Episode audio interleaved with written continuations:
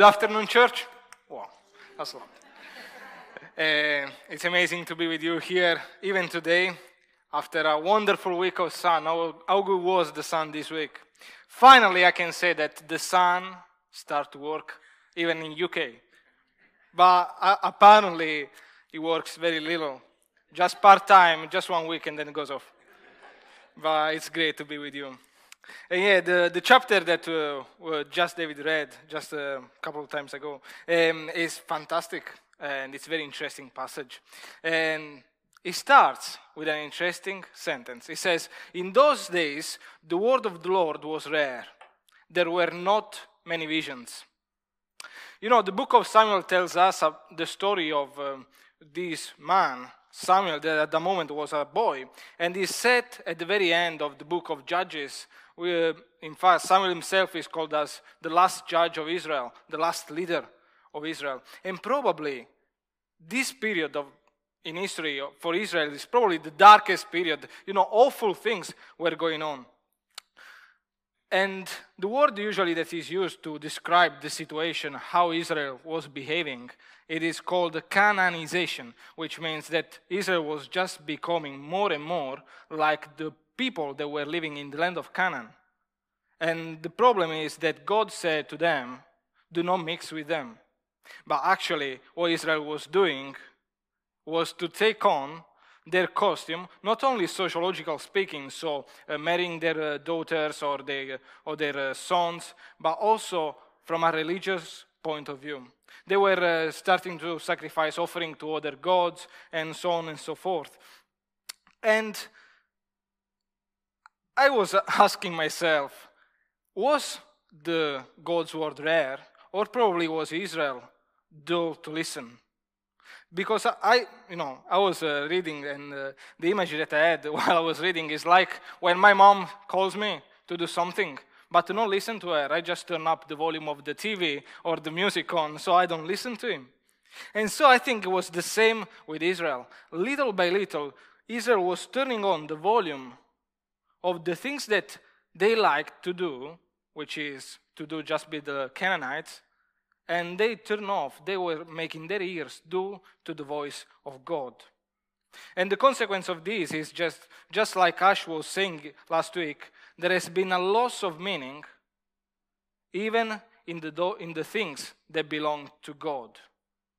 See, for example, even the service in the tabernacle was becoming more, well, more and more meaningless than what he was supposed to be. And uh, Samuel himself, for example, Samuel, he was serving in the tabernacle, but the Bible says he did not know the Lord yet. He was serving the Israelite God, but did not know him.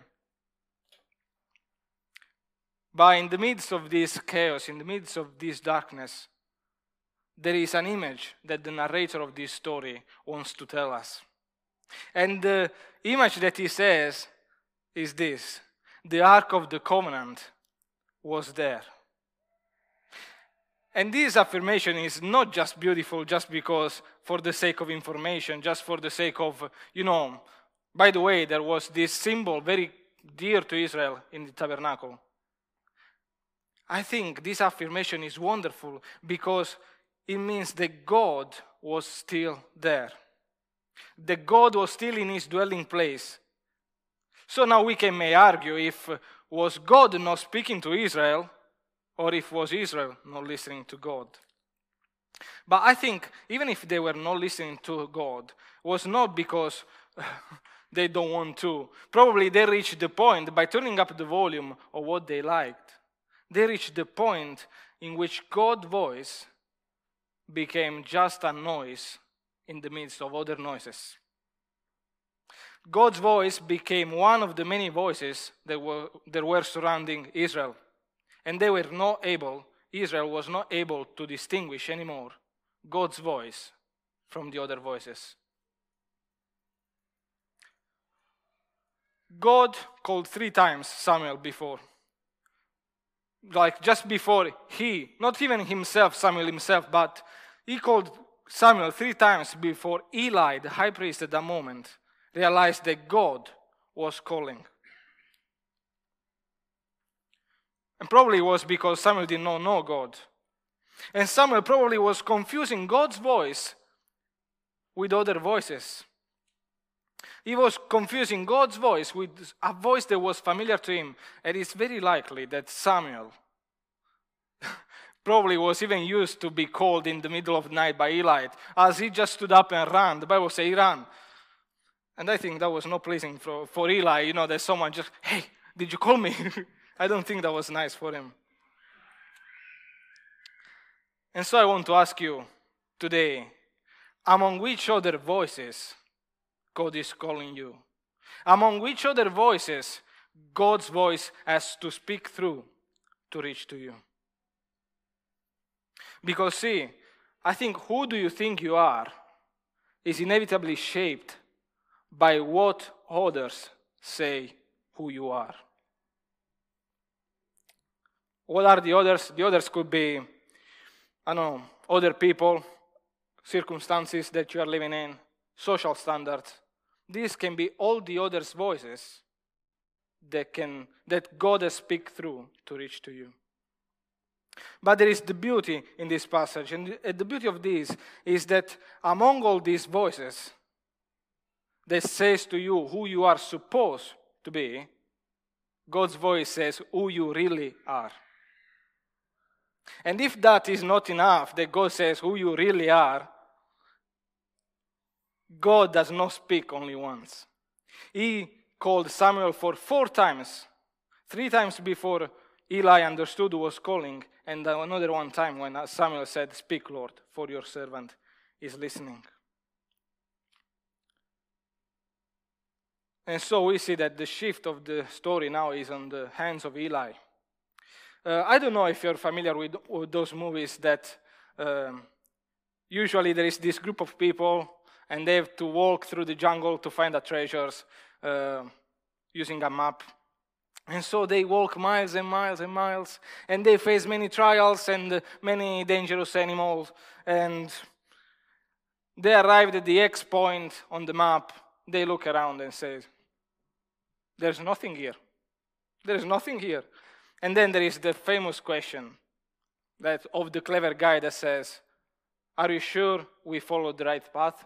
And then this guy take the map on his hands, turn upside down, and show the others that they followed just on the way back, like they went upside down. I think uh, the role of Eli is like the role of that clever guy that says, Are you sure you followed the right path? The role of Eli in this story is to point Samuel to God. And this is a wonderful image of a person pointing another person to God. And I think that Eli was even hopeful when he said to Samuel, You know, if he calls you again, says this, Speak, Lord, for your servant is listening. And I think that Samuel was even quite skeptical at that moment because we read that Samuel did not say, Speak, Lord, but he only says, Speak, for your servant is listening. Probably was a bit skeptical. He probably did not think that God, the God of Israel, the Lord that he did not know, could speak. But you know, there is the beauty in what Eli says, in what Eli does, because Eli could, uh, could be envy. He could be envy because he was the high priest. He was supposed to be called by God, and yet and yet, he said he, he did not. He was not envy. He said to Samuel, You say this. He pointed Samuel with full of love, I think, and even full of hope. I, pro- I probably think that Eli himself was thinking that God was not able to speak anymore in that sort of darkness in which Israel was in. And the way Eli pointed Samuel to God remind me of a psalm that many years later King David wrote. And this psalm says, Taste and see that the Lord is good. I feel like Eli was saying to Samuel, You know, if he calls you again, try to do this. Taste and see. Say, Speak, Lord, for your servant is listening. And I want to do a spoiler alert for those who are not familiar with the, with the story, so I cannot keep it. But Samuel, many years later, he is the guy that appointed David as a king. Spoiler alert, sorry about that. but see, the simple act of guidance and kindness changed not only Samuel's life, but yet consequences. This act that Eli did had consequences for the salvation, or the history of salvation, sorry. Once Samuel followed Eli's suggestion, his life changed because his identity changed.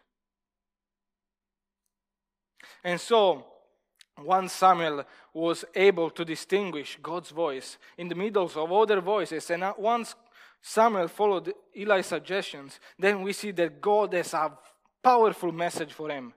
What was about to happen at that moment has a huge, massive impact for Samuel and for the community of Israel as well.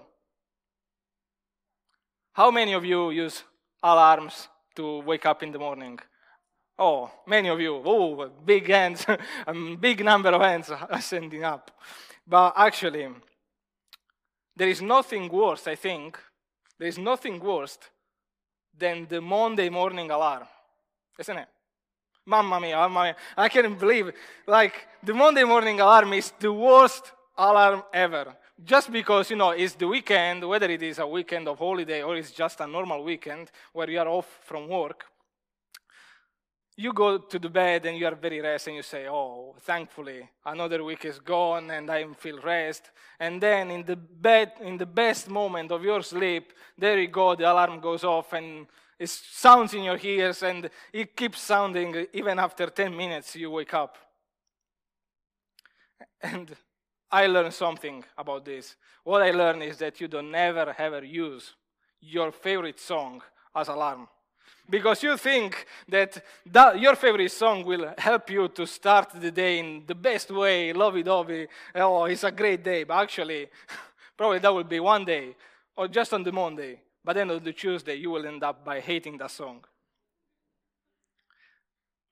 And it's, it's funny because when, when once you put that song as an alarm, even when you hear that accidentally while you're walking to the shopping mall, or even when you're on holiday, all your life passes through before your eyes, and you remember that you have to go to work probably the day after. And I want to say that the impact that the message of God had for Samuel was the same of the Monday morning alarm.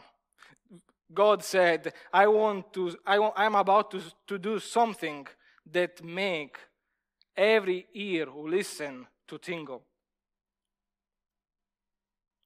You know, but I think it's even acceptable what God, what God was doing. God need, needed a, a powerful and a loud message to speak through all the noises that Israel was surrounded by. You know, it was so powerful, was so meaningful this message that God had, a vision probably that God gave to Samuel, that he was afraid to tell Eli. Yeah, I think it's powerful, is is a massive impact on the life of Israel himself, on the life of Eli. But I think it was necessary to show the, the thickness of the darkness in which Israel was living in. But you know, even if the message was negative for Eli, I don't think Eli is the bad, the body of the story. I think that he just failed to give the right priorities to things. He found, I think Eli found himself being a spiritual leader of a nation in the, in the probably in the moment of history in which Israel himself, itself, forsook God. In the moment of the deepest darkness of Israel. And therefore, Eli himself, instead of finding his identity in who he was for God, he found his identity of being the father of Hophni and Phinehas. While for God, he was supposed to be the father, the spiritual father of the nation of Israel. And so I think that Eli only failed to prioritize his identity. But I don't blame him. I don't blame him. Like Paul was saying, um, in Italy, this, the identity of the family, where I come from, is very, very strong. So I don't blame him. And I'm sure that everyone in this room, and probably even at home, would struggle to put something, anything, before the family. But the truth is that when we prioritize our identity in God, we will not be able to provide for our family from a human, yeah, from a human point of view, but we will be able to provide for them and care for them even in a spiritual way. And this is what God wanted from Eli. And it looks like that Samuel became the son of Eli because Eli said to, uh, to Samuel, Tell me, my son, what did he say to you? While Eli was supposed to rebuke Hophni and Phinehas, but he didn't because probably they were too dear to them, to him. And after Samuel told Eli what was going on, what the vision so what the vision was, the story jumps forward in time very, very quickly and tells us that Samuel became a prophet and that all the nation acknowledged him as a prophet. So we pass from uh, the verse 26 in chapter 2 that says that Samuel, as a boy, was growing up in stature and in favor before God, to verse 19, chapter 3, that says, The Lord was with Samuel, and he let none of his words fall to the ground. Everyone testified and recognized him as a prophet. And so Samuel, ironically, moved from not knowing the voice of God to become the voice of God on earth. Samuel became the man, the person that God used to speak to his nation.